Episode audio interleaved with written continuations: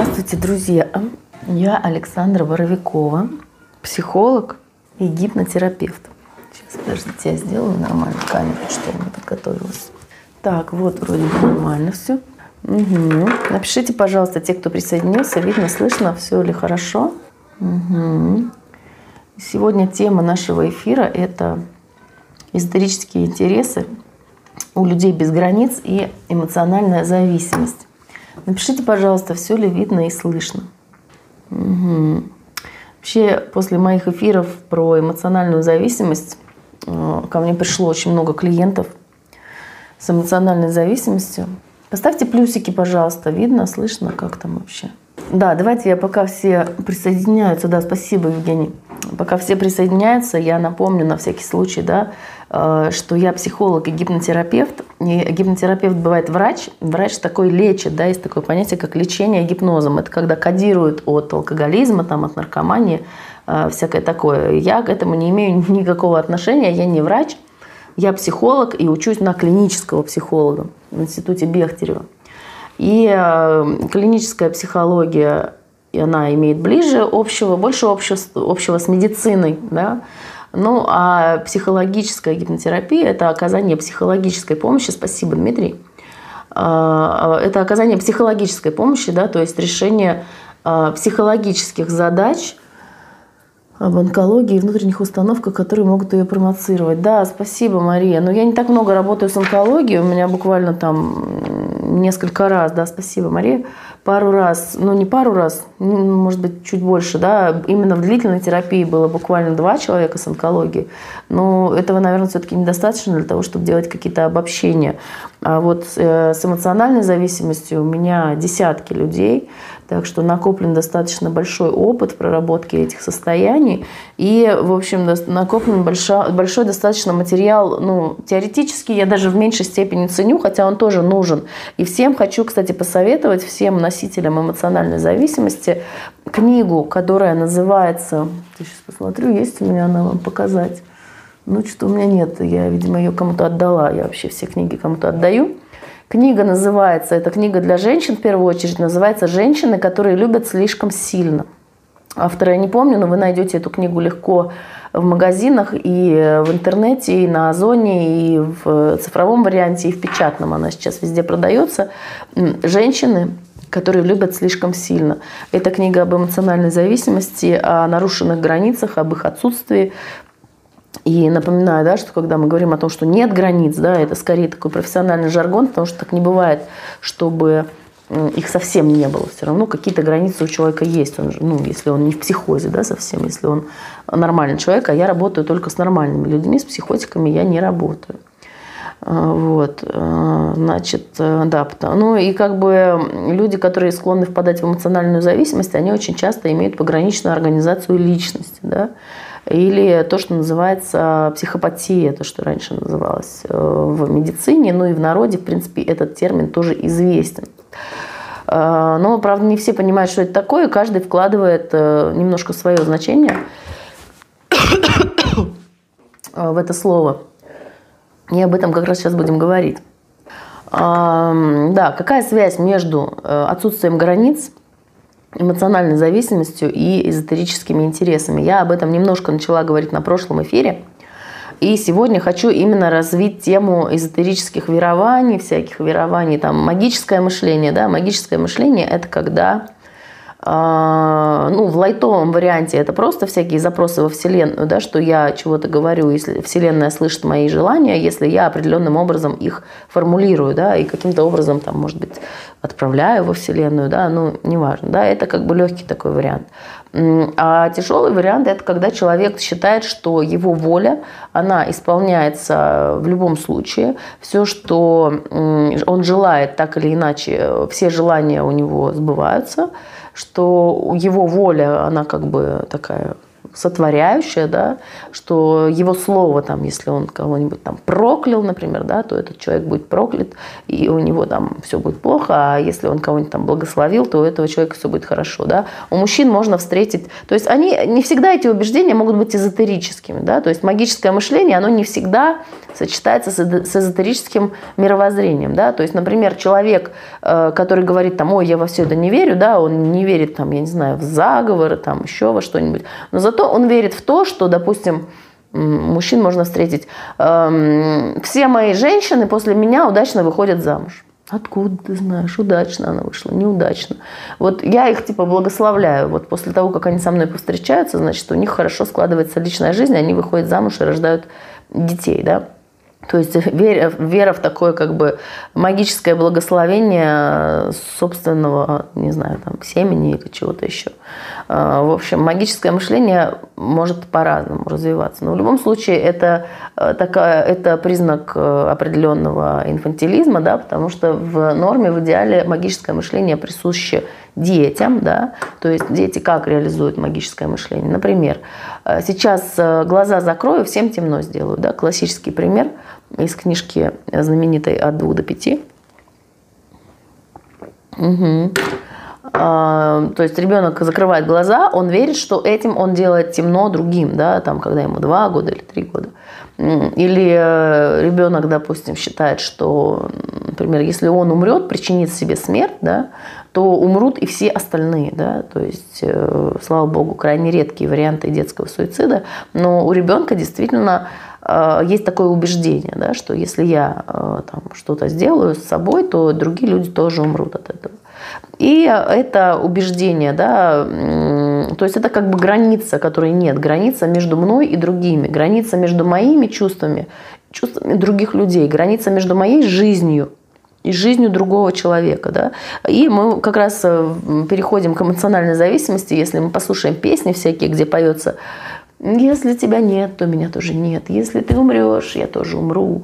Там, если ты болеешь, то я тоже болею. Если ты только там, у тебя появилась одна тревожная мысль, там, не знаю, ты живешь в другой стране, там, то все, я сразу же чувствую твою тревогу, там, я сразу же чувствую, что у тебя что-то произошло. То есть как бы нет вот этой границы между моими чувствами и чувствами другого человека. Да, и если этой границы нет, то происходит слияние.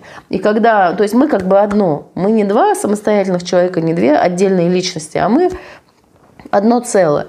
И, конечно же, это дает определенные эйфоричные переживания, да, когда люди говорят, что я нашел свою половинку, это вот тот человек, который был для меня создан Богом, да, и есть такое ощущение, вот опять же, эзотерическая сторона, да, что мы переживаем с моим партнером такое, такую близость, которую просто ник- никто не знает, ни один психолог не знает, вот как близко мы были друг с другом, как вот мы любили друг друга, вот какое у нас было истинное чувство, какой у нас был уровень взаимопонимания, как мы просто угадывали, да, вот она только хотела попросить стакан воды, а я уже ей подал там, да, то есть э, как мы угадываем мысли друг друга, да, чувства, желания там и так далее, как там, вот я только первый раз узнала там о том, что есть, не знаю, такие духи, а он мне уже их купил, оказывается, год назад, и они у него лежали там до моего дня рождения. Иллюстрации гомофобии? Почему это гомофобия? Так, Андрей, вы смотрите, комментируйте по теме эфира, а, э, ну, либо поясните свою мысль, либо комментируйте по теме эфира, потому что, э, потому что буду банить за комментарии, особенно всякие дурацкие. Банить, причем буду без предупреждения. вот. Значит, эм, отвлекаюсь я, вот когда посторонние комментарии не по теме эфира, это не вопрос и не какое-то замечание вот относительно того, о чем мы говорим в этом эфире. Я отвлекаюсь. Э, чтобы меня не отвлекали, я этих людей удаляю просто из чата, потому что, ну, потому что не хочу отвлекаться. А, значит, э, что у нас происходит там, да, с, с этими границами, которых нет, да, у людей вот это слияние. Их магическое мышление состоит в том, что мы уникальны, да, вообще у нас в эмоциональную зависимость склонны вступать представители темной триады, да, темная триада. Психопатия, нарциссизм, макиавелизм. Да? Э, очень коротко, да, психопатия – это невозможность держать границы и желание их все время нарушать. Э, ну, это очень коротко, да, очень так общо, э, вот чисто ярлыками такими, крупными мазками. Нарциссизм – это когда я лучше всех, да, идеализация обесценивания, я лучше всех, но при этом я все равно хуже всех. Мужики козлы? В смысле? Вы что, Андрей? Эм, завязывайте с этим, а то забаню, правда. Почему мужики козлы? Что за бред-то, господи. Какими-то очень мелкими категориями вы мыслите. В общем, а, не, забаню-ка я вас сразу, короче. Вы вряд ли что-нибудь умное еще напишите. Так. Э, да, э, то есть нарциссы – это когда я лучше всех, э, и есть вот эта идеализация обесценивания. С одной стороны, я чувствую себя великим, но одновременно же и ничтожным. И эти чувства, они могут быть как амбивалентными, то есть одновременно я чувствую себя великим и ничтожным. То есть только что, мне кажется, что у меня такие великие достижения. Да, я хочу для всех пояснить, что когда я говорю от первого лица, да, то я вот в этот момент иллюстрирую то, о чем я рассказываю, нарцисс, да. То есть, ну, некоторые люди этого не понимают, у которых нет образного мышления, ну, как бы, ну, значит, им не повезло, да, то есть они думают, что это я сейчас рассказываю о себе. Ну, разумеется, нет, я не могу быть представителем всех типов, да, я иногда и в мужском роде говорю, и в женском роде говорю, и от имени ребенка там или еще кого-то. То есть, ну, я надеюсь на понимание, на то, что аудитория все-таки у меня такая более интеллектуальная чаще всего, ну, если анализировать тех, кто ко мне обращается.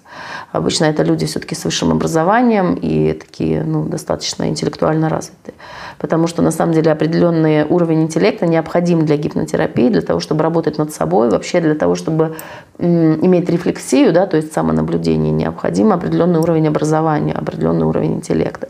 Потому что люди ниже определенного уровня, они будут считать всех психологов шарлатанами, они будут считать, что психолог не нужен, да, вообще, в принципе, как факт, как профессия. Почему? Они будут считать так потому, что им психолог не нужен, и он им действительно не нужен, это действительно так, потому что ну, до определенного интеллектуального уровня там очень простая организация психики, организация личности. Все просто и понятно, вы все таких людей наверняка знаете. У человека все просто. Сходил там на работу, поработал, я не знаю, сторожем, посторожил, на работе посторожил, телевизор посмотрел, домой пришел, поел, водка, селедка, как бы э, с женой там позанимался, детей повоспитывал, лег спать. Как бы завтра опять идешь на работу, сторожить, а в воскресенье идешь там, не знаю, на рыбалку. Очень хорошо, все легко и просто. Зачем психолог? Он говорит, да ты на рыбалку с нами сходи, там с мужиками водку попьешь, там на речку посмотришь, как красиво, вот тебе никакого психолога не надо. Все просто у человека. Такие люди есть, их немало, особенно в нашей стране. У них есть там определенное название, как они называются, этот тип. Э, их действительно много, им действительно не нужен психолог, но у них определенная есть инфантильность, опять же. Инфантильность в чем? Эгоцентризм. Если мне не нужно, значит и не нужно никому. Да? Это, кстати, нарциссам тоже свойственно, да, то есть судим по себе. То есть, э, ну, в принципе, мы всегда используем мерило, да, это самого себя, и для того, чтобы выйти из этого, нужно там определенная, ну, такая продвинутость серьезная. Но просто некоторые люди это делают в такой очень большой степени. То есть, если мне психолог не нужен, значит, и никому не нужен, да. Если я не люблю украшения носить, значит, я и жене не буду их покупать, потому что зачем они нужны? Мне же не нужны украшения, значит, и жене не нужны. Все просто и понятно, да. Но вот, в общем, такой примерно уровень мышления. Угу. Так, к чему я это говорю? А, возвращаемся туда, где магическое мышление, да, где нарциссы, да, психопат – это тот, кто не может держать границы, не в состоянии их держать и не считает нужным их держать. То есть человек склонный нарушать правила, нарушать любые границы, да, и отличается такой склонностью к манипулированию, склонностью к обесцениванию, конечно же, и такая бесчувственность определенная, толстокожесть есть, да, но то есть при этом эти люди все-таки очень ранимые, конечно же, то есть э, каждое там э, слово, да, они воспринимают как сказанное на свой счет, и то, что другой человек отреагирует спокойно, да, этот человек может э, отреагировать вспышкой агрессии там или что-нибудь такое. Нарциссы, так вот тоже очень коротко, это те, где я в центре Вселенной. Там тоже есть э, идеализация обесценивания, безусловно. То есть человек постоянно в этих качелях находится. Прекрасно, ужасно. Да, и было все прекрасно, прекрасно было все. И вдруг опять ужасно, ужасно стало все. Там есть такой мужчина, где читает эти стихи на распев, очень смешно. То есть э, вроде бы я великий, да, но тут же мне кажется, что я ничтожная. А поскольку я то великий, то ничтожный, то я то же самое делаю со всеми остальными. Значит, если я обесцениваю самого себя, в первую очередь. Почему я это делаю? Потому что меня обесценивали. А меня кто обесценивал? Ну, чаще всего, конечно, это родители. А чего они, родители, меня обесценивали? Ну, воспитывали таким образом, да, говорили там, ты говно, ты ноль без палочки, здесь ничего твоего нет ты никто, да, ну вот всякое такое. Вот это такое ужасное обесценивание, которое жутко травмирует людей, и потом мы в гипнотерапии это все вытаскиваем просто очень трудная работа, да, когда человеку внушили, что тебя нет, тебя не существует, ты ноль без палочки, то есть ты пустое место, да, то есть у ребенка, то есть когда мы это взрослому человеку говорим, это просто неприятно, но ребенка это прям, ну, деморализует, это прям нарушает, наносит ущерб его личности, да, вот слышали слово моральный ущерб, это вот натуральный моральный ущерб, это прям вот серьезный моральный ущерб, то есть когда ребенок, он еще маленький, он доверяет на 100% своим родителям, и если ему говорят, ты пустое место, ребенок бессознательно верит своим родителям. И в этот момент у него зарождается сомнение, а существую ли я, да? То есть, если ребенку это сказать, когда он еще там маленький, до трех лет, ну, там есть разные периоды, да, там есть период там до года или полутора лет, есть там период от полутора лет до трех, э, и дальше там от трех до семи, есть разные периоды, разные периодизации. Но смысл состоит в том, что если мы ребенку раньше определенного возраста скажем, что тебя не существует, ребенок нам поверит. И у ребенка зародится действительно сомнение в том, что он действительно, существую ли я и, и существую ли я на самом деле, человек ли я, да? Так, Александр, большинство интеллектуально развитых людей, что я знаю, нарциссы и границы они держат только потому, что боятся огрести. Александр, ну, вы знаете, если они держат границы вообще, в принципе, неважно почему, значит, уже они Э, ну, достаточно адаптированные. Все-таки нарциссы там тоже бывают разные. Ну, я бы не сказала, что, конечно, все интеллектуальные люди нарциссы. Видите, есть нарциссический тип, да, и, опять же, есть разные, очень много разных определений. Есть нарциссическое расстройство личности, да, это прям отклонение, это прям, ну, человек не в порядке. И мы с ним общаемся, и мы понимаем, что он капитально не в порядке. Там вот э, такую смешную женщину показывали в Инстаграме, которая в метро там Говорит, да, я типа очень красивая, а вы уродина. И девушка ее снимает, и она ей говорит, а вы уродина. Ну и что, что вы типа молодая, вы посмотрите, вы уже вся в морщинах. А я, да, я красивая. Я, я, у нее такое, знаете, они вот так вот делают. Э, ну нет, конечно, я не согласна, что все интеллектуальные люди нарциссы. Иван Иванович нам пишет, что он не пустое место. Ну, я за вас, Иван Иванович, очень рада, что вы не пустое место. Я тоже не пустое место. Я думаю, что никто из присутствующих не считает себя пустым местом, но у нарциссов как раз присутствует это ощущение. Да? То есть, понятно, они понимают рационально, они же не сумасшедшие, рационально, они понимают, что со мной все в порядке. Но у них глубоко внутри присутствует это чувство, да, что меня как будто нет. Да? И если такой человек, если вы слышите какие-то вот эти уничтожающие, да, нет, Иван Иванович, я тоже не пустое место. Пожалуйста, не отвлекайте меня от эфира. Если вы видите Э, слышите от каких-то людей вот такие обесценивающие, уничтожающие, да, э, ну, как бы в виде оскорбления это используется обычно, ну, или просто фигура речи, да, то есть он для меня перестал существовать, например, да, или ниже плинтуса, или там как плевок, в общем, это речь о нарциссах у нас сейчас, о, нарци... о таком типе личности. Да? То есть есть психоаналитическая диагностика, где нарцисс рассматривается в контексте психически здорового человека, просто вот с, такой, с таким вот э, устройством психики. Да? Есть нарциссическое расстройство, то есть есть разная стадия. Да? Есть, там, есть все-таки части личности, конечно же. Да? То есть я склонна в своей терапии говорить о частях личности и о том, что психически здоровый человек без какого-либо расстройства расстройства, он может иметь нарциссическую часть, может иметь психопатическую часть, может иметь там еще какие-то части, да, части, которые принадлежат разным, допустим, психотипам, да, если в профайлинге мы определяем там, исходя из 7 или 8 радикалов расширенной версии, да, то, например, в психоаналитической диагностике этих типов гораздо больше, или, например, в классической психиатрической диагностике тоже там есть разные, да, в разных классификациях есть разные, разные типы личности. Вот. Но сейчас, в общем, речь не о типах личности, речь о том, что внутри каждой личности могут существовать определенные части. Да? И мы можем на работу поворачиваться своей сохранной частью, там, где мы приходим, и мы абсолютно нормальные, полноценные там, и так далее. А приходим мы домой или мы вступаем в какие-то отношения, допустим, мы туда поворачиваемся своей травмированной частью. Да?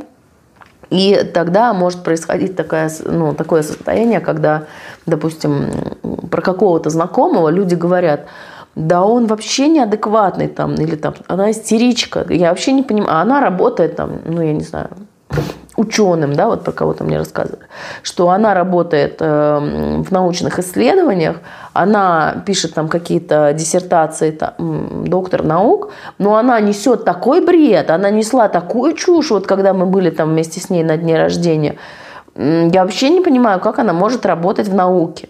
То есть вот почему, она, почему он не понимает, да, как она может работать в науке? Потому что где-то там на вечеринке, на дне рождения, человек, люди там, может, выпили, да, еще что-то.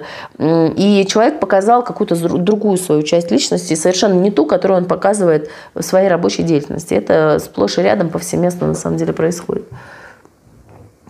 Что такое сохранная часть? Ну, сохранная часть – это та, которая не травмирована. Спасибо, Иван.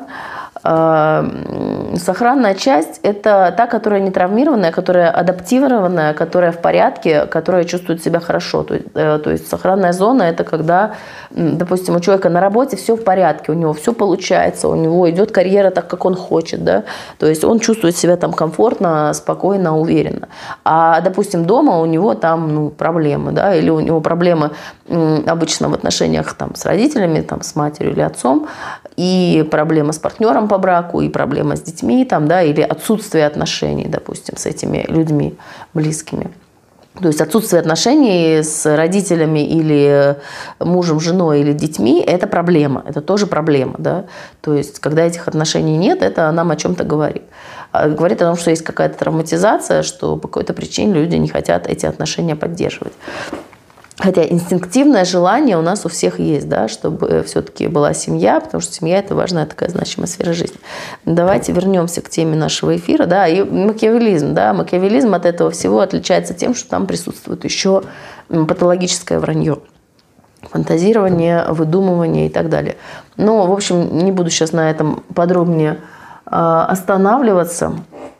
Напоминаю, что за комментарии не по теме эфира бан без предупреждения – и сейчас, да, про магическое мышление. Нарциссы, они как раз э, склонны к таким явлениям, к таким заявлениям, как то, что вот, да, после меня все девушки удачно выходят замуж, то, что я там, например, чего-то там пожелал, и нарцисс – это архетип.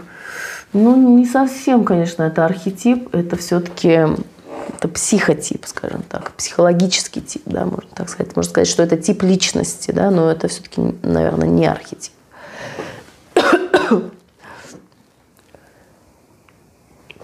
Почему мы говорим об этих типах, я напоминаю, потому что они чаще всего попадают в эмоциональную зависимость, и у всех у этих типов есть проблема с границами. То есть эти границы очень сильно нарушены, и восстанавливать их можно только в психотерапии. Я не знаю, как по-другому. Есть групповая психотерапия, есть там всякие разные направления психотерапии, есть гипнотерапия, да, которой я занимаюсь. Соответственно, у нас в гипнотерапии есть очень классные способы отстройки этих границ, да, которых мы делаем в рамках нашего занятия. Э, мы как раз-таки, вот если у человека есть вот эта вот проблема, что он там обесценивает э, всех и вся, может нарцисс жить в каждом. Но ну, я бы не сказала, что в каждом прямо, Иван. Ну, во многих. Я думаю, что во многих людях э, могут быть нарциссические части. Другое дело, что они там, ну, по крайней мере, в тех, кто э, в эмоциональной зависимости впадает, э, ну, из этих людей можно сказать, что там, ну, может, не прям в каждом, но почти в каждом. То есть для людей, которые страдают эмоциональной зависимостью, конечно же, это свойственно. И так, надо тут заблокировать кого-то. Тут что-то товарищ тоже разбушевался. Так. А, я, я уже в трансе от ваших чар, да, Виталий? Э, я не знаю, что сказать, но как бы я гипнотерапевт, у меня есть, безусловно, профдеформация, что у меня речь поставлена таким образом, что некоторые люди спонтанно гипнотизируются. То есть э, это бывает, это не страшно, это ничего, потому что гипноз – это, в общем-то, физиологический феномен, и все, что я здесь говорю, оно не имеет никакого деструктивного там, внушения там, или чего-то такого. так что не волнуйтесь, вы в безопасности. Если хотите выйти из транса, потрите себе вот так вот уши очень сильно. Вот так вот сильно прямо их потрите. у вас кровь прильет к головному мозгу, активизируется кровообращение. Еще хорошо вот так поморгать. Сильно-сильно зажмурьте глаза, вот сильно-сильно-сильно. Потом расслабили, да. Потом снова сильно-сильно вот так зажмурили, зажмурили, как детки, да, зажмуривают. Сильно-сильно, прям чтобы лицо напряглось, чтобы гримаса на лице такая возникла. И снова расслабились. Сделали так 10 раз, все, выйти из акватранса. Чем больше вас смотрю, тем больше хочется. Хочется чего? Вот это вот не к месту сейчас, конечно, было. Это надо вас, пожалуй, забанить за такие слова. Да, возвращаемся к теме, да, к эзотеризму. А, в общем, есть э, вот эти вот э, верования. Да. Почему э, люди без границ склонны к эзотерическим верованиям? Потому что им в этом мире их очень много чего не устраивает. Гипнотерапевт. Я никак не вклинюсь в тему разговора. Я гипнотерапевт, да. Я психолог и гипнотерапевт. Вот у меня за спиной там висит целая куча всяких дипломов потому что я постоянно повышаю свою квалификацию и учусь сейчас, кстати, в Институте Бехтерева на клинического психолога, чем очень горжусь. Вот, потому что клиническая психология – это тебе не просто психология, где там сюсю-ля-ля, а это прям, ну, это прям медицина, это прям неврология, анатомия головного мозга, там, все эти нейромедиаторы.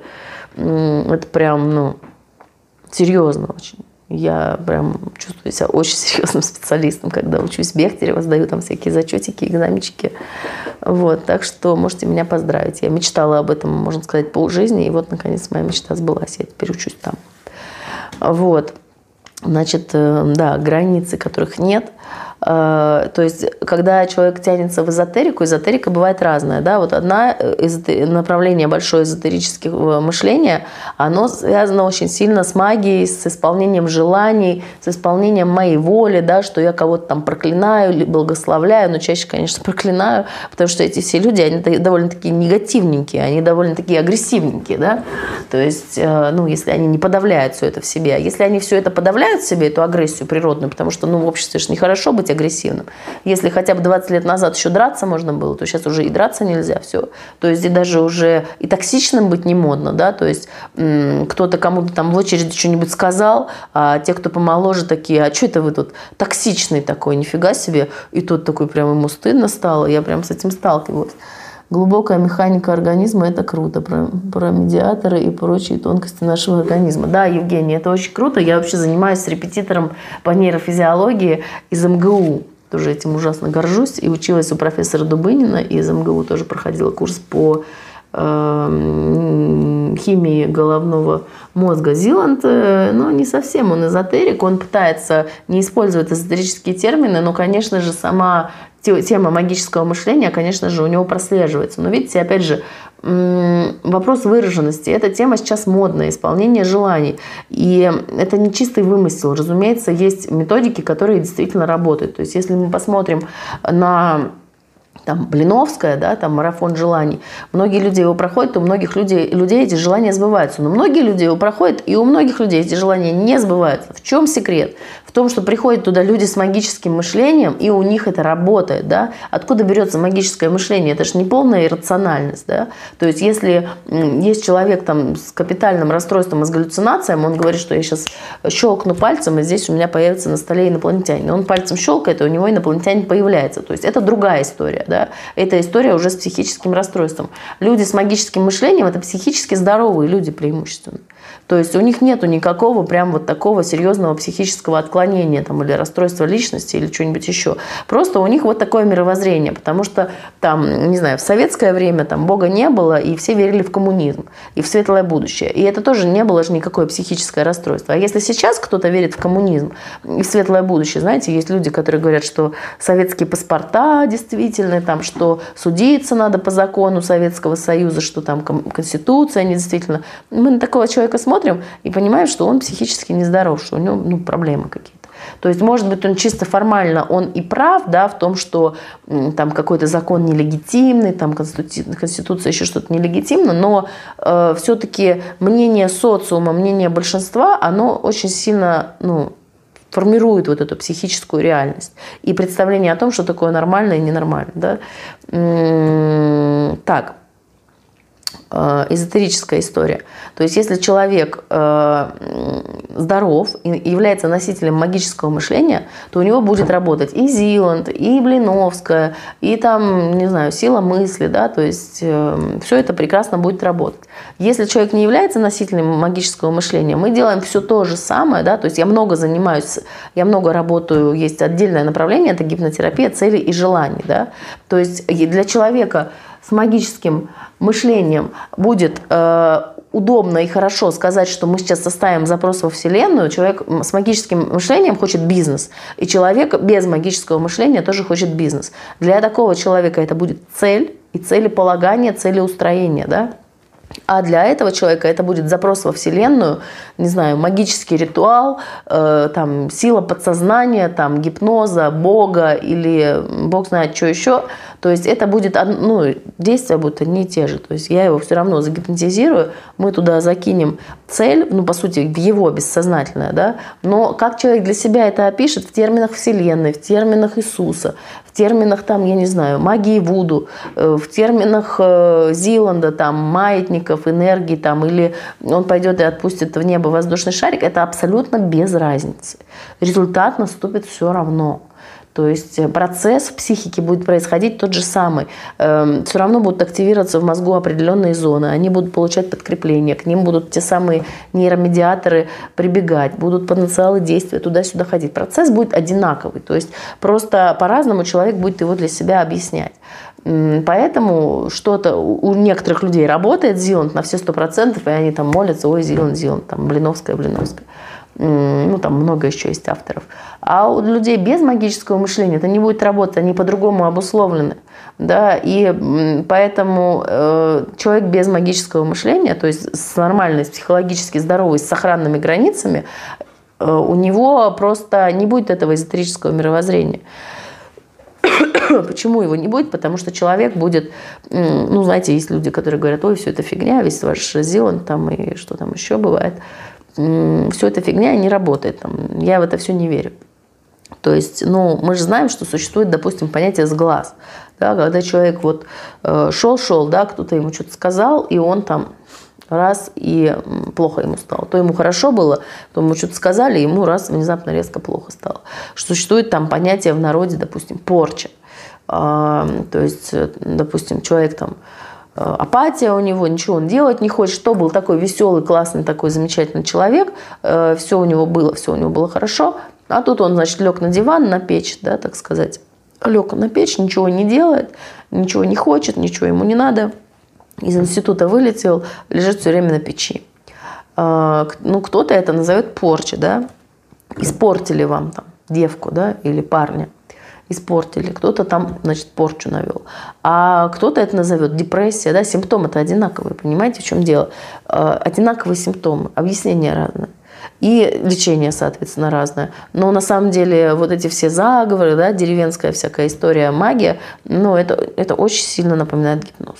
То есть э, разница в том, что гипноз, который клинический, гипноз, который научный, да, психотерапевтический, психологический, он основан на каких-то закономерностях, на каких-то правилах, которые клинически выявлены, доказаны там в экспериментах, там на каких-то больших выборках, там проведены всякие исследования. Это гипноз вот такой, ну, научный, скажем. А гипноз деревенский, он э, никаких выборок не проведено, да, просто какая-то бабка попробовала, там что-то нашептала, там, да, что-то там где-то внушила, там что-то поделала, какие-то дала травки, раз, и это сработало.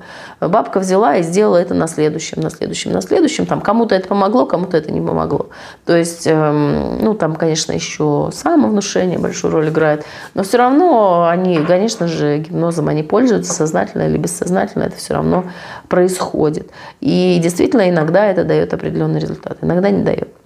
Значит, теперь э, возвращаясь к границам, да, э, почему люди, то есть одно большое направление – это, ну, так скажем, э, магия какого-то результата, да, какой, то есть есть цель, и вот каким-то волшебно-эзотерическим способом хочется к этой цели прийти, то есть это вера в такое собственное всемогущество, скажем так, да, что я что-то могу сделать для того, чтобы достичь этого результата, и это я достигаю не просто последовательностью действий, да, то есть бизнес, например, да, если ты хочешь открыть бизнес, зачем делать запрос во Вселенную, пойди да открой бизнес, какие проблемы. А вот не может человек, да, то есть ему необходимо что-то дополнительно, какая-то мотивация.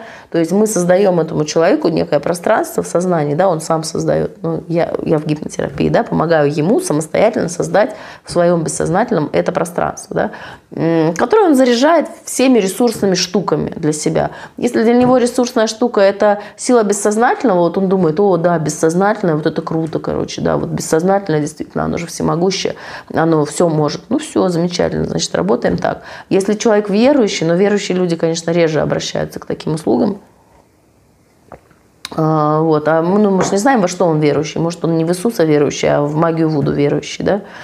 Точно так же. Мы, ну, на самом деле для психики это безразлично. Просто есть определенная часть, которая вот связана со всякими духовными, там, да, вот, так скажем, высшими силами. Да. Если для тебя это ресурс, значит, берешь этот ресурс, потому что все равно это ресурсное состояние, неважно, чем оно объясняется, чем оно обусловлено, оно все равно кодируется определенным набором нейромедиаторов головного мозга бегут там по нейронной сети потенциалы действия, да, э, активируют эти медиаторы, медиаторы там э, передают сигнал, дальше генерируется гормон, который уже поступает в кровь. И это состояние, которым, которое этим гормоном или набором гормонов кодируется, оно у человека возникает. Если это ресурсное, приподнятое, классное состояние, что «О, у меня все получается, как здорово, замечательно, великолепно», да, там в каких-то книжках рекомендуют вводить жест успеха, да, допустим, щелчок пальцами или хлопок в ладоши или что-нибудь еще, какие-то слова специальные, даете установку на решение какой-то проблемы. Но не, ну, если очень коротко, то да, но на самом деле это все гораздо сложнее устроено. То есть я не просто говорю раз, два, три, больше не кури, да, так это не работает. А, ну, я не имею ничего общего, конечно, с кодированием и всякими такими устаревшими методами. То есть э, это все делается гораздо сложнее. То есть э, есть гипнотерапия, скажем, из минуса, когда человек в минусе, у него что-то очень плохо, мы выводим его сначала в ноль, а потом в плюс, да, но за один модуль из глубокого минуса, конечно, ну, бывает минус-минус, да, я это называю условное состояние, когда сильное тревожно-депрессивное расстройство в тяжелой степени, конечно, за один модуль мы его из минус-минус выводим просто в минус, в стабильный просто минус, то есть а потом там из минуса в ноль и так далее. А есть состояние из плюса в плюс-плюс, я называю вот так, да, то есть у человека уже есть какой-то бизнес, допустим, и он, у него там есть там 4 филиала, а он хочет 12, да, мы ему, мы не решаем какую-то проблему, да, мы просто формируем в его сознании образ цели, да, и закрепляем ее гипнотерапевтическими методами. Точно так же по всем модальностям, как это в НЛП делается, ну и плюс у меня есть кое-какие личные наработки, авторские, э, которые очень классно работают и помогают именно закрепить. И дальше я просто направляю, чтобы, ну, там, человек к этому начал стремиться, да, потому что так он говорит, я с понедельника возьмусь, и ничего не берется, ничего делать не начинает. А когда его в гипнозе, он сам принимает решение, да, то есть я его не заставляю, я, он мне говорит, что он хочет, а я ему просто в гипнозе это закрепляю. То есть это все исходит из него, из его психики, из его бессознательного. Соответственно, я помогаю человеку действительно работать в этом направлении, действительно достигать этой цели. Так, Евгений пишет, я лично против, когда клиентов заманивают под предлогом разрешить его личные финансовые проблемы, хоть гипноз или эзотерика. Нет, смотрите, я финансовые проблемы не разрешаю никому. У меня услуги стоят очень дорого, и люди с материальными проблемами ко мне крайне редко обращаются. То есть у меня есть благотворительная помощь, да, но в благотворительной помощи я, конечно, работаю в основном психоэмоциональными проблемами и не с финансовыми. Да? То есть у меня нет абсолютно цели помочь кому-то разрешить финансовые проблемы. То есть если человек уже в долгах, кредитах там, и во всем вот этом, то его психика чаще всего не в ресурсе. Так, э, и в основном все решают материального плана вопросы. Да нет, конечно, конечно нет. Э, это просто отдельное направление гипнотерапия цели и желания. Основное направление, конечно, это психоэмоциональные всякие проблемы, психологические трудности, э, коммуникация, семья, ну, в том числе коммуникации в бизнесе, да, на работе там, с коллегами и так далее. Но больше, конечно, все равно мы упираемся э, в систему отношений в семье, в систему отношений с партнером, с детьми, с родителями, конечно же, в первую очередь. Ну, точнее, все строится да, из отношений с родителями. Это как бы некий шаблон, некий каркас, по образцу которого уже строятся отношения со всеми остальными людьми. А, Александра, я не про вас, но часто такое встречал, уберу финансовые блоки. Но, вы знаете, уберу финансовые блоки. У меня сразу вопрос к этим людям, а вы-то сами убрали у себя финансовые блоки? То есть, э, знаете, они там пишут, вот, э, обращайтесь, уберу финансовые блоки вам за 500 рублей, там, или там, не знаю, за 1000 рублей.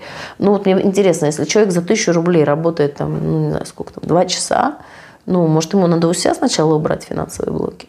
То есть... это, ну, вопрос такой, ну, это опять же вопрос магического мышления. Человеку кажется, что он может, да, то есть я встречала людей немало, кто говорит, что я могу лечить рак. Но это же про нарциссизм. Ну, ребята, ну, если ты можешь лечить рак, ну, пойди получи Нобелевскую премию. Чего ж не получишь? Они такие, мне это не надо, я этим не интересуюсь. Ну, класс, как бы, да, очень здорово. Очень плохо, что они вводят в заблуждение людей, да. Тут недавно один массажист выложил, ну, не один, а ну, мой знакомый человек, к которому я ходила на массаж, причем вроде образованный, да, э, высшее образование у него есть, ну, не врач там, но вот по массажу там какое-то образование. Э, и он пишет, что вот массаж типа помогает от депрессии. Я встречал улучшение у людей с депрессией после массажа. Блин, ну что за чушь, ну и твою мать. Я ему написала, он меня просто обложил там матом, какими-то ужасными там быдляческими совершенно вещами, причем что это был мой знакомый человек, да, я ему написала, не вводите людей в заблуждение. Самая основная проблема, что эти люди, они вводят в заблуждение других. То есть это в хорошем варианте это просто нарциссизм, да, и вера в свое всемогущество, а в плохом варианте это что-то похуже, да, какое-то психическое расстройство, где человек действительно считает, что он излечивает рак, да, а если э, реальность с этим не совпадает, он просто ее вытесняет, да, то есть там это уже может быть какое-то э, психическое расстройство. Смотрите, что мы можем сделать про рак, сегодня кто-то, кстати, спрашивал, что мы можем сделать в гипнотерапии?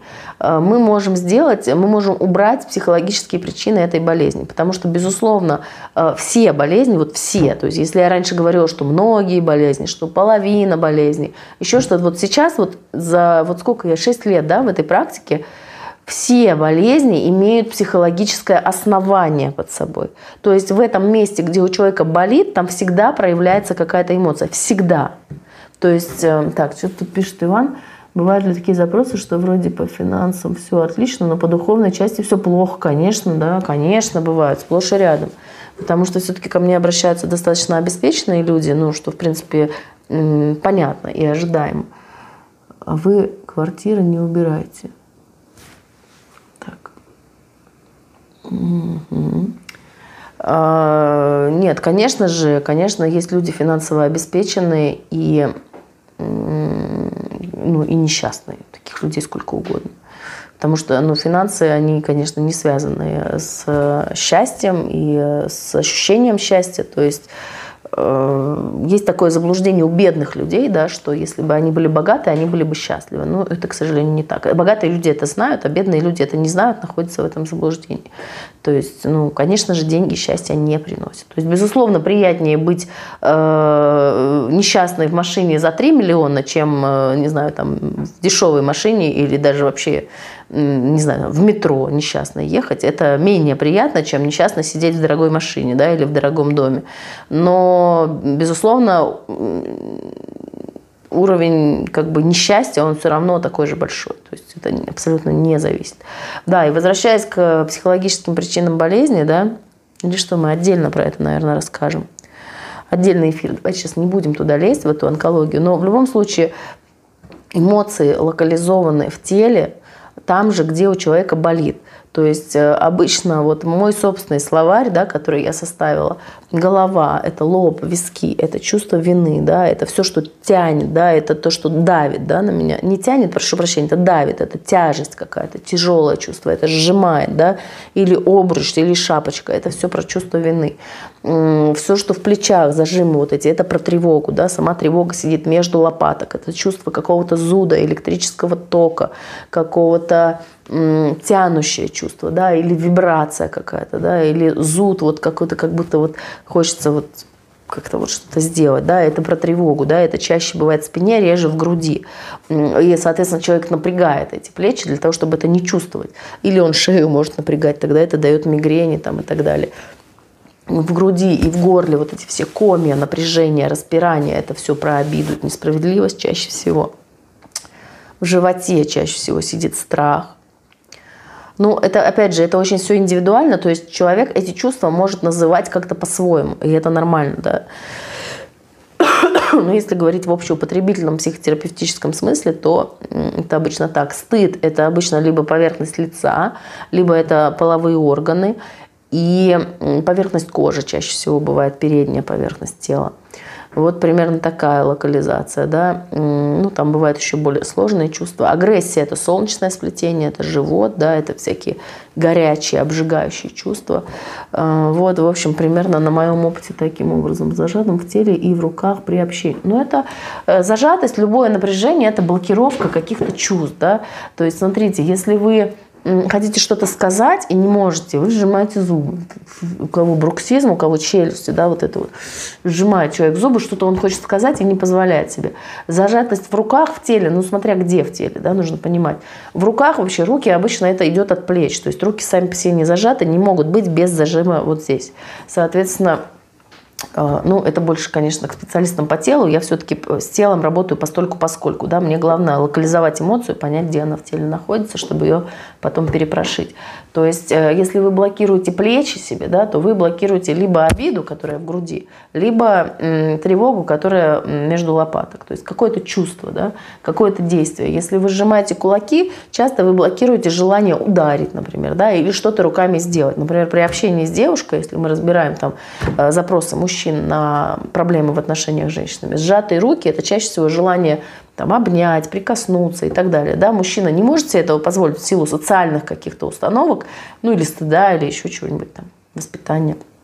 А, и он сжимает кулаки, потому что желание у него есть, и он как-то пытается его подавить, как-то с ним справиться. Да? То есть, что называется, рука тянется, да, и человек, да, или человек может держать сзади себя вот так за руки, или спереди, может точно так же, как будто себя от чего-то удерживает. Ну, это история про жесты, это ну, вообще совсем другая история. Давайте вернемся все-таки к эзотерическим интересам у людей без границ и эмоциональной зависимости. То есть э, что здесь основное? Основное здесь то, что у человека нет границ. Но обычно человек не приходит с этим. Вот это очень редко приходит человек и говорит, знаете, у меня нет границ, давайте поработаем с моими границами. Это значит, что человек уже подготовленный, он уже был в психотерапии. То есть у него уже какой-то путь пройден. Это, конечно, классно, с такими людьми работать легче. Но, с другой стороны, если он уже прошел определенный путь и пришел ко мне, э, ко мне очень часто попадают люди, которые прошли уже достаточно большой путь. То есть эм, они были уже у других специалистов, которые им не помогли. Ну, либо частично помогли, но полностью не помогли. Ну, в общем, да, не все методики позволяют э, с этим работать. Но гипнотерапия как раз позволяет. И э, когда у человека нет границ, он же этого не понимает, он же этого обычно не осознает, если он только этим, этим отдельно не поинтересовался. Да? То есть, э, что такое нет границ? Вот э, сегодня мне рассказала э, женщина историю такую, что мужчина звонит своей маме в 8 утра, чтобы узнать у нее, где, а, если он вспомнил про какие-то свои, там, про какую-то старую там обувь зимнюю, да, дело происходит летом. И вот в 8 утра ему приспичило уточнить у мамы, осталась ли вот эта обувь э, там у нее или нет. А мама в это время спит допоздна, вот, да, и он прекрасно это знает, и он это делает. Почему? Ну, потому что это человек, привыкший нарушать границы, да. Почему он нарушает границы своей матери? Потому что его мать нарушала в детстве его границы очень сильно. То есть это нарушение нарушение границ, как бы. То есть мне все равно, как ты себя почувствуешь. Вот мне сейчас приспичило позвонить, вот я беру и звоню, да, это нарушение границ. Или, ну, простые там вещи, да, когда мы говорим что-то обидное, мы говорим что-то токсичное, да, для другого человека. Токсичное, оказывается, не все знают, я со своими профдеформациями уже забыла, что кто-то не знает, что такое токсичное общение. Токсичное общение – это когда вот мне дочь, допустим, рассказывает, я в школе, как там была история, а, мы ходили там в какое-то место. В общем, дочь не пришла в школу. И учительница ее спрашивает, а почему ты не пришла в школу, где ты была? Она говорит, я была в театре. А учительница ей говорит, «Э, учиться тоже в театре будешь. Вот это токсичное. Э, и то есть ребенок чувствует себя неприятно, но он не понимает, почему. Он не понимает, что ему такого сказали. Он не понимает ничего про границу, он не понимает ничего про токсичные комментарии, токсичные, ну, замаскированные под юмор, да, чаще всего. Но он чувствует себя плохо. и объяснить этого не может. То есть в чем проблема токсичного общения? В том, что человек чувствует себя плохо, а объяснить этого не может. Он предъявить ничего не может своему оппоненту. А если даже предъявит, говорит там, не говори со мной так. Он говорит, да ты просто юмора не понимаешь, я же просто пошутил. Ну нет, не просто пошутил, это токсично пошутил. Хорошо ты пошутил, когда твой э, адресат смеется, ему весело и хорошо. А когда твой адресат недоволен, злится или там плачет или грустит, это личная школа учителя. Ну, мы ушли в итоге из этой школы, ну, пока временно, но я надеюсь, что постоянно не будем там учиться. Ну, потому что, ну, блин, учителя жалко, честно говоря. 38 человек в классе – это трэш ну или сколько там, 36, ну это очень много, учитель как бы и сам по себе ну, под ударом да, находится, но это отдельная тема. Таких токсичных учителей много. Почему они такие токсичные? Потому что их так воспитывали их родители, потому что их так воспитывали учителя, у которых они учились. Они это просто передают по наследству. Ну и это такой вот э, государственный, национальный невроз – который передается по наследству. А учитель имеет огромный авторитет на детей, да, и он может травмировать своими какими-то высказываниями всех детей в классе. То есть, ну, конечно, абсолютно всех он не травмирует. Все-таки есть дети из психологически здоровых семей, дети с отстроенными границами, да, которых это не нарушит. Да? То есть я учу своих детей с детства. То есть, допустим, э, не знаю, какая-то тетя там проходила мимо и сказала какую-то херню моим детям. Да? И мой ребенок расстроенный приходит ко мне и говорит, что вот мама, тетя там что-то сказала. И я говорю, так эта тетя не из нашей семьи. Это чужая тетя. То есть я сама была очень восприимчива к таким вещам, потому что моя мама была восприимчива к таким вещам, и моя бабушка была восприимчива к таким вещам, и это они передали мне. А вот кто что скажет, а вот кто как отнесется.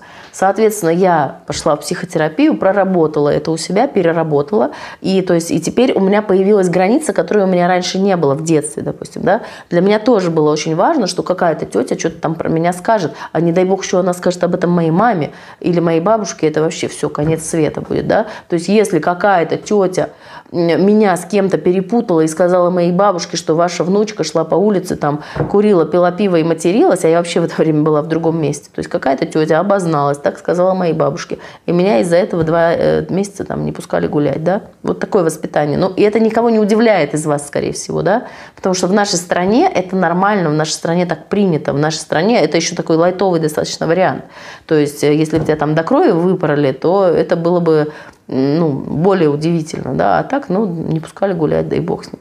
Но на самом-то деле э, получается, что ребенок находится в таком состоянии, когда он абсолютно бесправен, у него нет как бы вот этого пространства для собственной личности, ему не верят, когда он говорит, что это неправда, да, и получается, что слова и мнение какой-то женщины, оно влияет на вот этого ребенка, хотя та женщина вообще посторонняя. И для чего она это сказала, да, у нее, возможно, была какая-то там своя собственная мотивация, но получается, что вот, вот эта граница, ее нет, то есть, э, опять же, да, возвращаясь к теме границ, то есть нет вот этой границы между тем, что это чужая тетя сказала, и вот что вот мы думаем здесь в нашей семье. То есть нет границы между ее мнением и нашим мнением. Ну, нашим, опять же, это объединение, да, такое безграничное, то есть нет границы между нами. То есть у нас как бы одно мнение на всю семью, да. Это совершенно невротическая конструкция, когда вот, ну, у нас между собой нет разницы, да, мое мнение или, допустим, мамино мнение, да, и, а у мамы нет границы с этой тетей, то есть мнение той тети не подверглось никакой критическому никакому осмыслению и сразу стало ее собственным мнением, да, и дальше, исходя из этого, пошли уже действия, вот это вот самое опасное, что это не только чувство, но и действие, да, какое-то ограничение свободы и так далее, то есть вот это как раз про отсутствие границ, соответственно, я иду в психотерапию, я отстраиваю у себя эту границу и своим детям уже с тех пор, как они маленькие, им два года. Я говорю, Э, абсолютно неважно, что она там сказала. Она могла все что угодно сказать. Она могла на голове встать и ногами подрыгать. Она не из нашей семьи, все, нас это не волнует абсолютно. И дети такие, о, как хорошо, и нас это не волнует, вообще замечательно, да. И они побежали такие радостные, все, им нормально. И потом постепенно это у детей отстраивается, и когда ребенок идет в первый класс, если у него здоровые границы, то он может быть менее восприимчив к таким вот токсичным комментариям, к токсичным каким-то вещам. Но моя дочь, например, расстроилась, да, когда учитель учительница ей это сказала. Почему? Потому что учитель – это авторитет, это какой-то человек, который вызывает доверие у ребенка. Так, а гипнотерапевт помогает в принятии себя человеком? Ну, конечно, это, ну, такая, э, ну, как, неправильно будет сказать основная задача гипнотерапии, но это, скажем, та задача, которая в процессе гипнотерапии, ну и вообще психотерапии, она, конечно же, решается, и она э, не просто решается, она как бы достигается опосредованно за счет э, тех э, манипуляций, которые мы проводим. Да? То есть по мере того, как человек избавляется от этой тревоги по мере того, как человек учится по-другому реагировать на какие-то ситуации, которые раньше у него вызывали тревогу, которые раньше у него вызывали злость, которые раньше у него вызывали там обиду, страх или что-нибудь еще. А, соответственно, по мере того, как человек в терапии отрабатывает эти навыки, новую эмоциональную стратегию, как реагировать по-новому, на эти чувства, конечно же, у него достигается внутренняя целостность и принятие себя. То есть мы работаем очень много над принятием себя, потому что ну, психологически здоровый человек – это, конечно же, человек, который принимает все свои части. Да? И у меня есть такие волшебные слова. Я принимаю все части моей личности просто потому, что они мои. Да? То есть у меня есть вот эти части личности, какие-то из них мне нравятся, какие-то из них мне не нравятся, но это опять же вопрос цельности. Да? Если я цельная, то у меня как бы все части личности работают сонаправленно, сонастроенно и стремятся к одной цели. А если я не цельная, если я раздроблена, да, то э, как бы граница бывает внешняя и внутренняя. Это сейчас про внутренние границы. То есть у меня есть границы внутри между частями личности. И если у меня там какая-нибудь, не знаю, параноидная шизофрения, э, раздвоение личности, допустим, да, вот идеальный пример, раздвоение личности, то есть есть две изолированные части личности, которые даже могут не знать друг о друге, да? либо наоборот, которые могут разговаривать с друг другом. Да? Это патология. Такого, ну, как бы у нормального человека такого не будет, у психологически здорового. А у психологически здорового, у психически здорового человека у него могут быть эти части, но, соответственно, чем больше границ между ними, тем меньше цельности. Да? То есть цельность – это значит, что целый, я целый, и у меня внутри нету кусочков, да, из которых я собрана. Я цельная, и все мои части действуют направленно.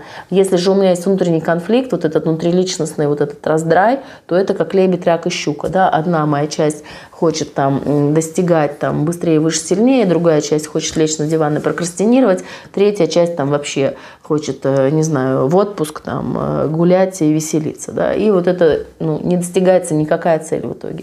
А внешняя граница личности, да, это граница моя с окружающим миром, то есть отделение меня от вон той тети, которая мне что-то сказала, от вот той учительницы, которая имеет какое-то там мнение, да, граница чувств, да, что если там манипулирующая мать там звонит человеку, да, и говорит там, ну, не знаю, что-нибудь ему такое говорит, да, люди с эмоциональной зависимостью, они все знают, что такое звонок манипулирующей матери, которая что-нибудь говорит, а потом у тебя просто весь день испорчен, все, у тебя все валится из рук, ты ничего больше не можешь делать, да, потому что тебе что-то такое сказали, тебя накрутили, у тебя вызвали вот эти чувства, подняли все, все то, чем ты был запрограммирован с самого детства, да, и потом э, эти люди попадают в такую же историю со своими партнерами, попадают в эмоциональную зависимость, потому что они уже, по сути, находятся в эмоциональной зависимости от своей манипуляции манипулирующей матери. Ну или отца. Отца реже, конечно.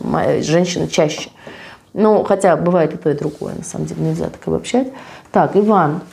Если дочка плачет и говорит, что у нее ничего не получается, самокритикует себя жестко, что сказать ей, откуда это может быть? Ну, кто-то ее критиковал. кто-то ее критиковал. Э, если говорит, что ничего не получается, но, ну, во-первых, надо задуматься о себе и о своем поведении родителям. И в первую очередь тому родителю, который более значим, у которого более плотная связь с ребенком. У девочки это, конечно же, чаще мама, но не всегда. Зависит от того, насколько папа активен в жизни семьи, принимает участие. А, то есть если ребенок себя критикует, это только потому, что его критиковали. Если у ребенка что-то не получается, в принципе, фрустрация это нормально, да, то есть гнев, агрессия такая. Но если человек эту агрессию направляет вовне, то это одна история, одна история. А если он направляет ее внутрь себя, то это проблема, да, то есть там могут быть и самоповреждения, ну, то есть самые детские такие простые самоповреждения, это когда дети грызут ногти там или стригут волосы, или портят одежду, все там дырки расковыривают. Это такие самые лайтовые варианты самоповреждения. А хуже варианты – это когда там дети уже постарше начинают резать руки там, и всякое такое. Прыщи, кстати, давить тоже самоповреждение. А, вот много разных, э, может быть, вариантов. В общем, надо следить в первую очередь родителям. Да? Я с родителями тоже очень много работаю и корректирую поведение детей через гипнотерапию родителей. Да? То есть я порой этих детей вообще ни разу не вижу, потому что все-таки я не детский специалист. Но я работаю очень много с детством в регрессии. То есть я работаю со взрослыми людьми, когда они в гипнозе погружаются в свои детские воспоминания. То есть это могут быть актуальные воспоминания, то, что человек помнил и так, да, вот у меня в школе был случай. Это могут быть воспоминания конфабулятивные, то есть э, в гипнозе полученные, да, воспоминания насчет достоверности, которых человек не уверен. То есть мы с ними работаем просто как с набором образов, да, нам не важна достоверность, нам важны те чувства, которые эти образы вызывают у человека. И именно перепрошивка этих чувств мы занимаемся. Да. И здесь, кстати, нужно пояснить, потому что этот вопрос часто возникает по поводу достоверности воспоминаний, особенно у людей интеллектуально развитых, да, получивших какое-то серьезное образование, особенно техническое. Люди говорят, ну вот я не знаю, может быть, я придумываю, ну вот, может быть, я фантазирую, да, ну вот как, ну смотрите, э, как бы у, у многих есть эти сомнения, да, но факт остается фактом, что половина клиентов на первом сеансе регрессивной гипнотерапии попадают э, в переживания либо в утробе матери, либо там первый день жизни, либо роды, вот что-нибудь такое. Понятно, что человек не может этого помнить, никто, ни у кого это не вызывает сомнения. Не понял, чего, чего? Господи. В общем, так, пожалуйста, пишите по теме эфира или за баню. Значит, эм, Антон, вот так слушаешь про весь опыт работы, проецируешь на себя и начинаешь думать про себя, что все поломано, дальше некуда. А, ничего себе. Но надо разбираться, почему такое ощущение, да, то есть это вообще такое, ну, немножко депрессивненькое такое убеждение, да, что все поломано, дальше некуда. Какая тема эфира? Так, ладно, мы вас забаним, пока вы тут нам не заспамили весь чат. Угу.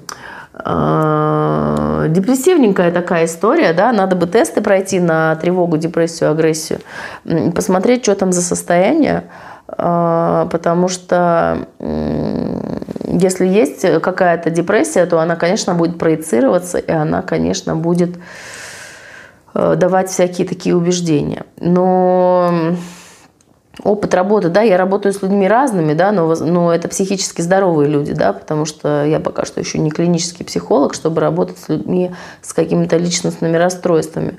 Но э, все-таки есть разная степень нарушенности, да.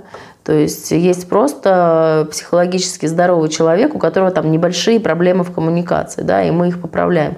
Есть люди более нарушенные, но смотрите, нет цели всех вылечить, да, и всем стать вот абсолютно нормативными. Такой цели нет. Просто есть люди, вот фанаты типа меня, да, и, и э, которые сделают это своей профессией, которые зациклились на вот этом вот, на самосовершенствовании, на самопроработке. Вот я как раз, кстати, готовлю статью о своих достижениях в моей личной терапии терапии, да, как я избавилась от мигрени, там, например, да, как я там, не знаю, избавилась от фобии уколов, то, что я жила и вообще не знала, что у меня фобия уколов, я уже работала гипнотерапевтом и жила с этой фобией уколов, со страхом уколов, да, и я вообще даже не понимала, что это фобия. Я каждый раз, когда мне брали кровь, отворачивалась, вот так не могла смотреть на иглу, там, да, э, ну и так далее. И потом мне однажды косметолог говорит, а что ты не уберешься это? И я такая думаю, действительно, что я не уберу все это? Взяла, убрала ну и много там всяких разных вещей. То есть э, есть единичные люди, для которых это становится самоцелью. Ну, для меня это, в принципе, ну, очень было важно для того, чтобы передать психологическое здоровье своим детям, да, потому что у меня трое детей, и я понимаю, что состояние матери очень сильно, здравствуйте, Антон, очень сильно влияет на то, какими станут дети, да, но для большинства людей это не требуется. Для большинства людей требуется просто ну, ощущать себя достаточно комфортно. Соответственно, у нас в отношениях, отношения вообще это маркер, да, сейчас вот стало слово отношения. Так, это мы баним вот этого человека да, блокировать пользователя. Так, хочу вашу книгу, предзаказ можно оформить на полном серьезе, интересно про личную проработку. Но книгу я пока еще не написала, хотя мысли такие были, Евгений, спасибо, вы меня мотивируете дополнительно на это начинание. А, на личную проработку, пожалуйста, записывайтесь. Можно записаться как на консультацию, это просто ну, задать свои вопросы, обсудить вашу ситуацию, так и на диагностику. Это первая встреча перед гипнотерапией. Модуль гипнотерапии проводится из пяти занятий по 2-3 часа. И есть еще гипнокоррекция, это более легкий формат. Это как раз э, формат, который больше подходит для проработки тревожных личностей, депрессивных личностей. Вот кому трудно концентрироваться, кому нужно постоянно озираться, вот как бы чего не вышло, как бы вот тут вот э, мир не рухнул, пока я в гипнозе буду. Кому вот как раз для проработки эмоциональной зависимости, да, вот для таких всяких личностей, для всяких психопатов и нарциссов. Э, которым тяжело сидеть вот эти 2-3 часа, тяжело заходить на глубину. Почему им тяжело? Потому что они там сталкиваются с такими чувствами, с которыми они не хотят сталкиваться, потому что эти чувства непереносимы для них. То есть психопаты, они выстраивают вокруг себя эту бесчувственность, эту подушку безопасности не просто так. Да? Они выстраивают ее, потому что они страшно изранены, они страшно ранимы, они страшно чувствительны, да, гиперчувствительны. И для этой гиперчувствительности, ну, как бы единственный плюс от этой гиперчувствительностью, то, что она часто с гиперсексуальностью сочетается. Да? То есть люди могут испытывать какие-то очень богатые ощущения в интимной сфере. Но больше минусов от этого, конечно, чем плюсов. Но должно же быть хоть какое-то удовольствие в жизни у людей. То есть они выстраивают вокруг себя вот эту бесчувственность, да? потому что они вот защищают, пытаются защитить себя. Да? То есть психопат – это человек без кожи такой. Да? И они пытаются эту кожу заменить вот хоть какой-то бесчувственностью. Да? Но тогда получается, что они нечувствительны к той боли, которую им причиняют люди, часто без желания, повинуясь там каким-то контрпереносам. А, но они нечувствительны и к тому, когда они обижают других людей, да, то есть это такая проблема. А отвечая на вопрос Антона все-таки, да, что типа все плохо, да, все очень сильно порушено. Ну, возможно, действительно так. Можно, может быть и нет, может быть это только кажется. Отношения – это маркер. Да? Если вы попадаете в эмоциональную зависимость э, и вот э, не можете из нее выйти, а, то есть вас травмируют эти отношения, да, очень часто там эта гиперсексуальная составляющая добавляется, которая удерживает людей в отношениях, она служит таким как бы клеем, который вот это все склеивает, потому что люди друг друга без конца оскорбляют, унижают, обесценивают, токсично высмеивают, газлайтят, да, когда говорят, ты не такой, или ты не такая, или ты сумасшедший, там, да, или что-нибудь такое. И эти отношения их постоянно травмируют. Они как два дикобраза. Они стремятся к друг другу, потому что у них сексуальная совместимость очень высокая. Но это не всегда в, токси, в токсичных вот таких отношениях с эмоциональной зависимостью, но очень часто бывает. От чего это зависит, честно говоря, я не знаю. Вот надо какие-нибудь исследования почитать. Но очень часто, да, они к друг другу стремятся, потому что у них там вот это ощущение единения, слияния, что мы одно, да, и высшее наслаждение, эйфория. Но они начинают колоть друг друга своими иголками понимаете, в чем дело? Начинают колоть, тогда они расползаются в разные стороны. Тогда им снова становится холодно, грустно, одиноко, они снова начинают друг к другу сползаться. Сползаются, им становится тепло, но теперь они колят снова друг другу своими иголками. И вот так вот они сползаются и расползаются всю дорогу. Так, давайте я почитаю. Да, то есть отношения – это маркер такой, который показывает ну, такой критерий, то есть надо вам что-то с собой делать или нет. Если у вас все поломано и все очень плохо, вы не сможете нормально существовать в отношениях. То есть либо это постоянно травмирующие отношения, люди просто привыкают и начинают терпеть, либо это отношения а, люди просто прерывают в какой-то момент, то есть у человека наступает череда, там одни такие отношения токсичные, другие токсичные, третьи токсичные. То есть люди говорят, женщины любят говорить, почему мне попался очередной козел, да, а мужчины говорят, почему мне опять попалась очередная меркантильная стерва, да, или что-нибудь такое. И человек в какой-то момент понимает, что все-таки, если ему из раза в раз попадается, да, либо причина во мне, но это прогресс, это прогрессивный товарищ, осознанный, если он понял, что причина во мне. Либо он говорит, все бабы шлюхи, а все мужики козлы. И я тогда вообще не буду ни с кем вступать в отношения, и наступает такой период одиночества, когда человек понимает, что как какие бы отношения я не вступал, там постоянно мне делают очень сильно больно. И когда это происходит, человек вынужден отращивать свою вот эту бесчувственность, вот эту подушку безопасности, да, он принимает решение, я тогда вообще больше ничего не буду чувствовать, раз мне все время так сильно больно, я тогда еще более бесчувственным стану, да, и он раскачивает свою психопатскую тогда часть, да, то есть если мы мыслим в частях, а там может быть и нарциссическая часть, может быть и психопатская, может быть мазохистическая, допустим, да, ну там, потому что без жертвы никуда, жертва, тиран и спаситель, да, треугольник Карпмана, в котором они постоянно циркулируют, то один друг друга, то Татошенька Кокошеньку разит, то э, Кокошенька Татошеньку тузит. Да, Корней Иванович Чуковский писал. Так, что там дальше пишет? У меня двое детей, племянниц. Пытаюсь понять, как их воспитать без нервов. Очень уж они непослушные. Так, Антон, у вас, я не поняла, двое ваших детей и еще племянницы, или это вы племянниц называете своими детьми? Если вы племянниц называете своими детьми, то у вас беда с границами стопудово. Так, получается, книга, э, не книга в планах, а статья. Или я не так понял. Да, у меня есть статьи, Евгений, можно зайти в мою группу, и у меня там несколько статей опубликовано. Можно полистать на стене у меня, как на моей странице, так и в группе. Я пишу периодически тексты такие достаточно длинные, которые можно читать. Ну и там что-то пишу. Но последнее время больше делаю эфиры, чем пишу. Но если вы полистаете, то вы статьи там мои тоже найдете на разные темы. Так, вот скажите, пожалуйста, как успокоиться во время повышенной нервной возбудимости? Ну, Антон, тут надо разбираться, э, что у вас за возбудимость, какая у нее причина, нужно медицински понимать, есть ли медицинская подоплека под этим. Да? То есть можно сходить к врачу, психиатру, ну, медикаментозно, это самое простое. Таблетку атаракса съели, и все у вас нормально. Ну, или не атаракса, да, а то, что назначит врач. То есть, э, ну, сходить к психиатру, да, это самое простое.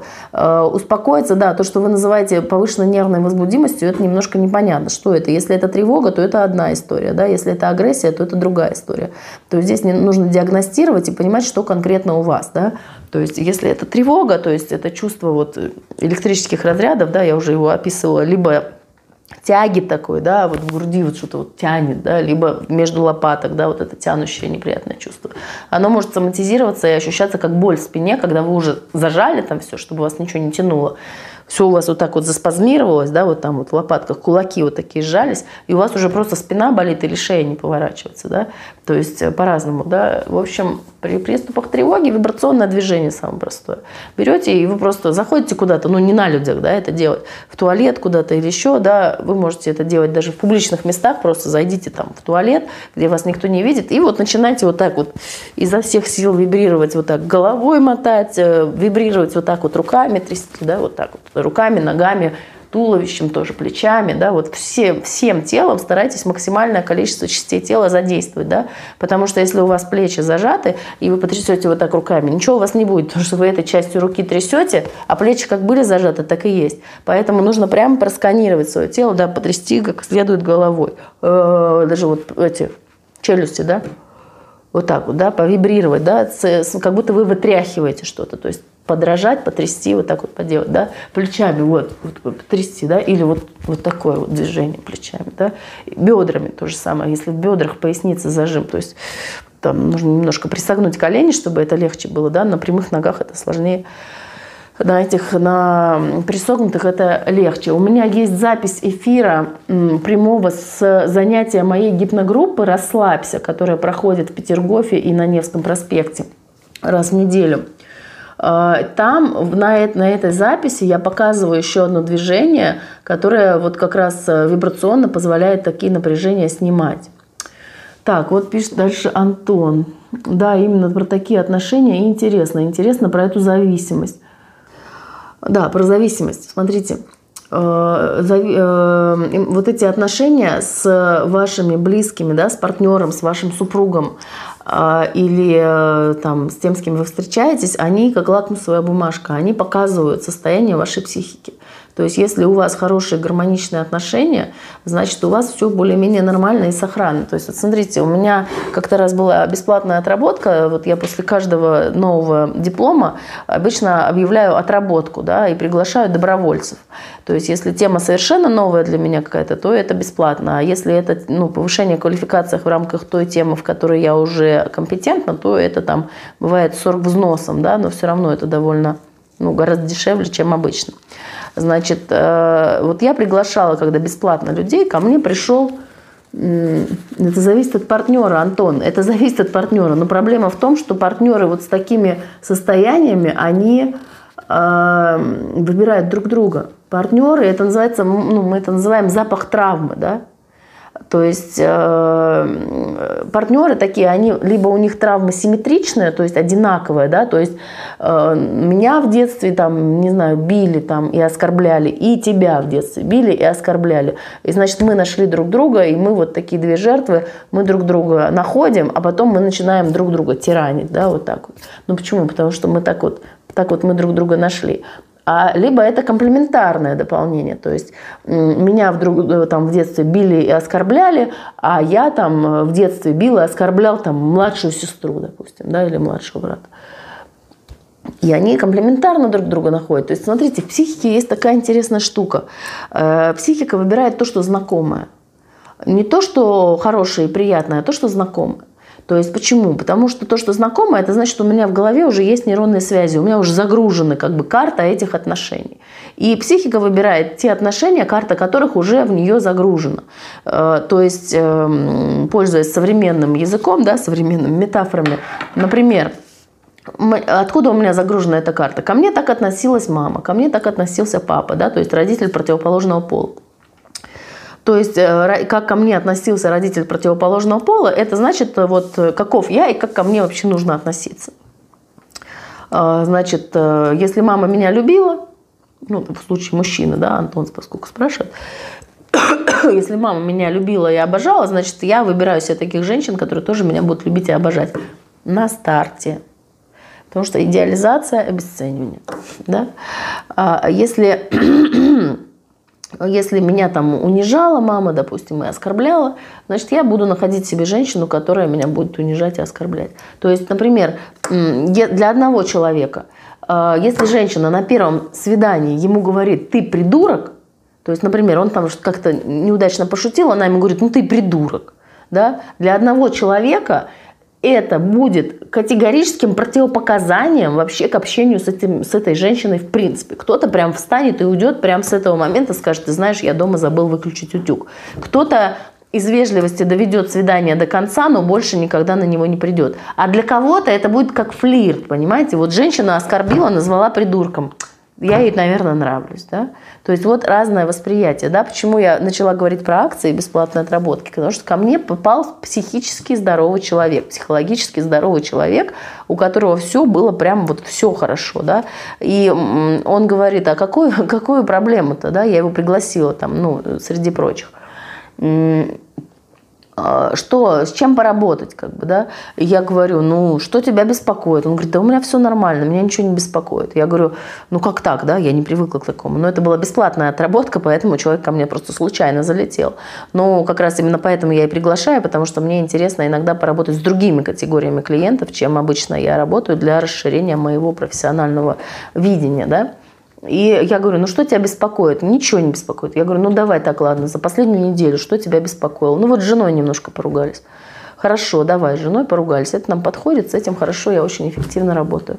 В общем, э, мы с ним поработали, с тем, что он поругался с женой. Через короткое время он мне написал отзыв, что Александра, спасибо за мир в моей семье. Вот представьте, одна сессия у человека, у которого психологически здоров, одна сессия «Спасибо за мир в моей семье». То есть у него очень много чего изменилось после этого единственного сеанса. Можете себе представить?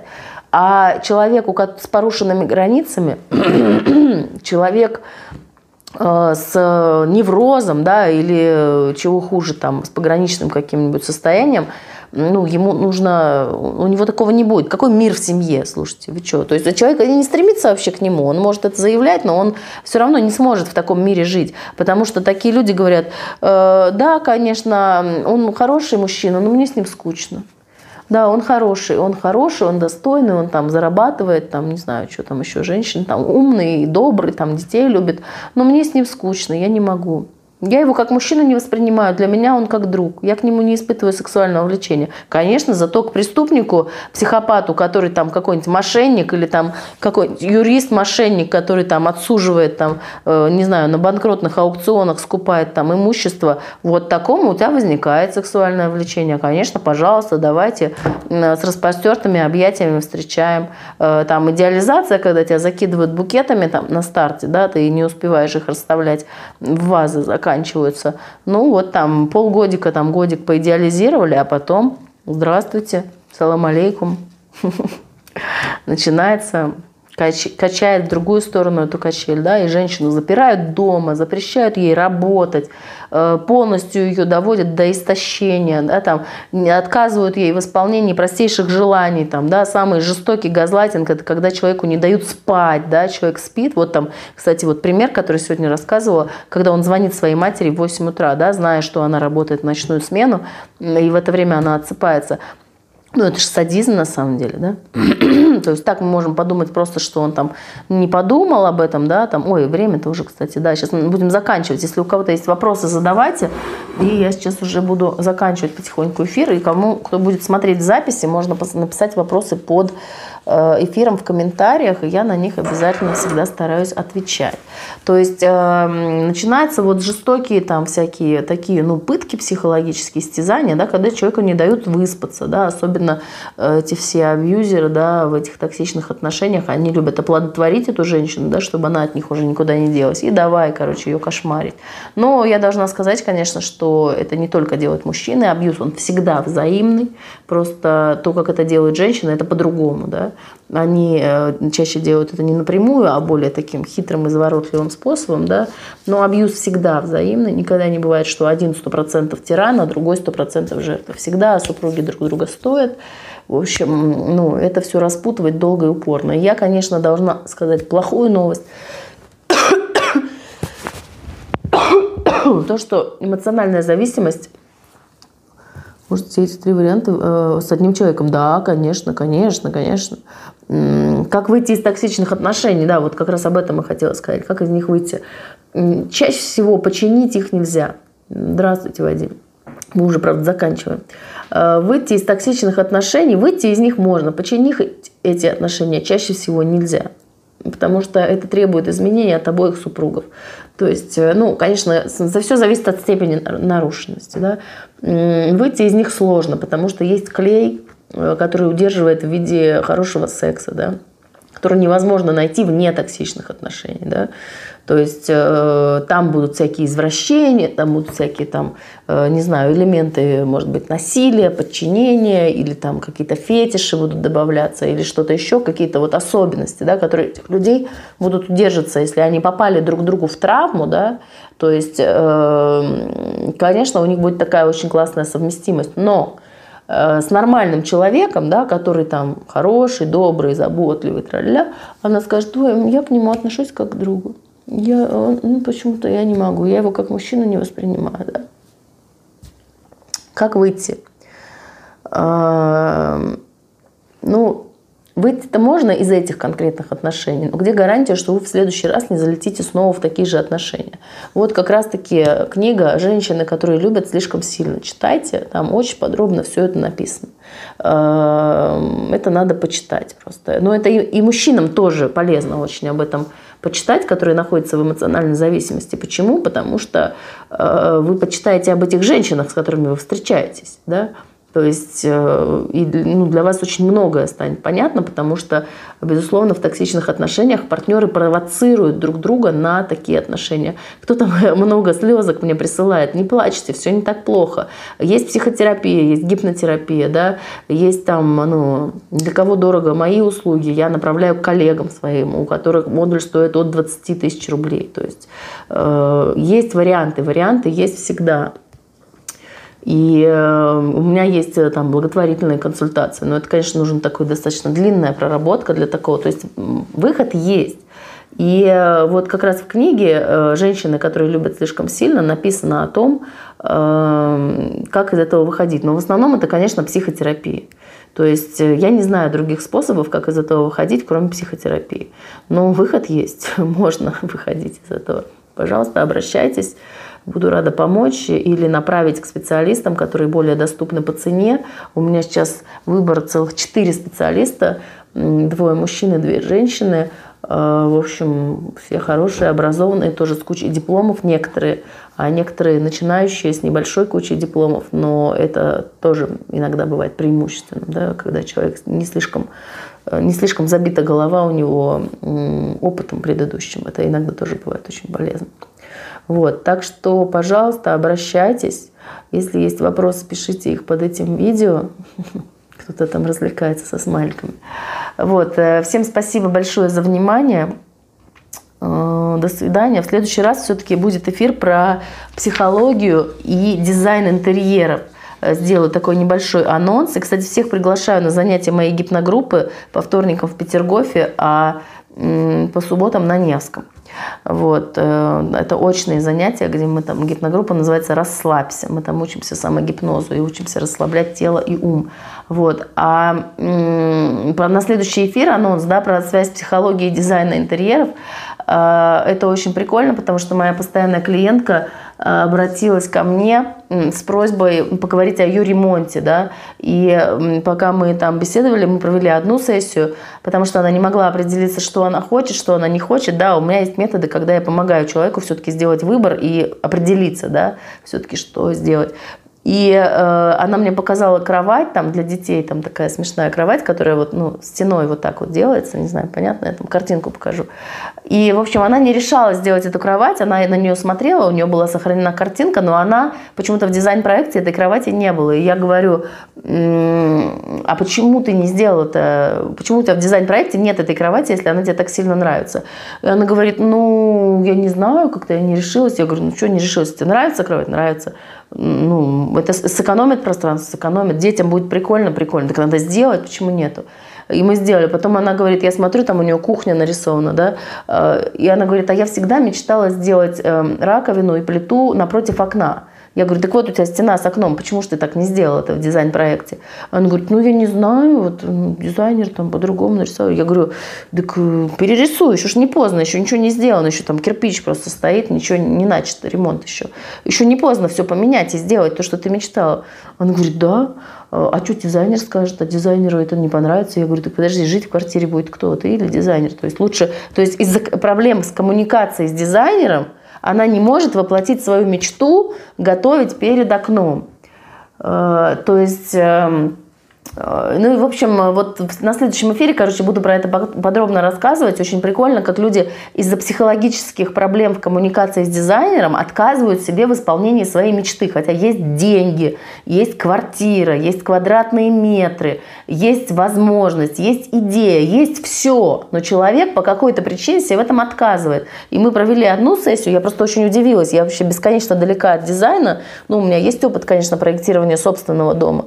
Но все-таки это немножко не то, что дизайнер интерьеров. Да? Я очень удивилась, когда меня клиентка об этом попросила, но когда мы с ней одну сессию провели, потратили на это, она попросила еще одну сессию провести, и сейчас просит еще третью.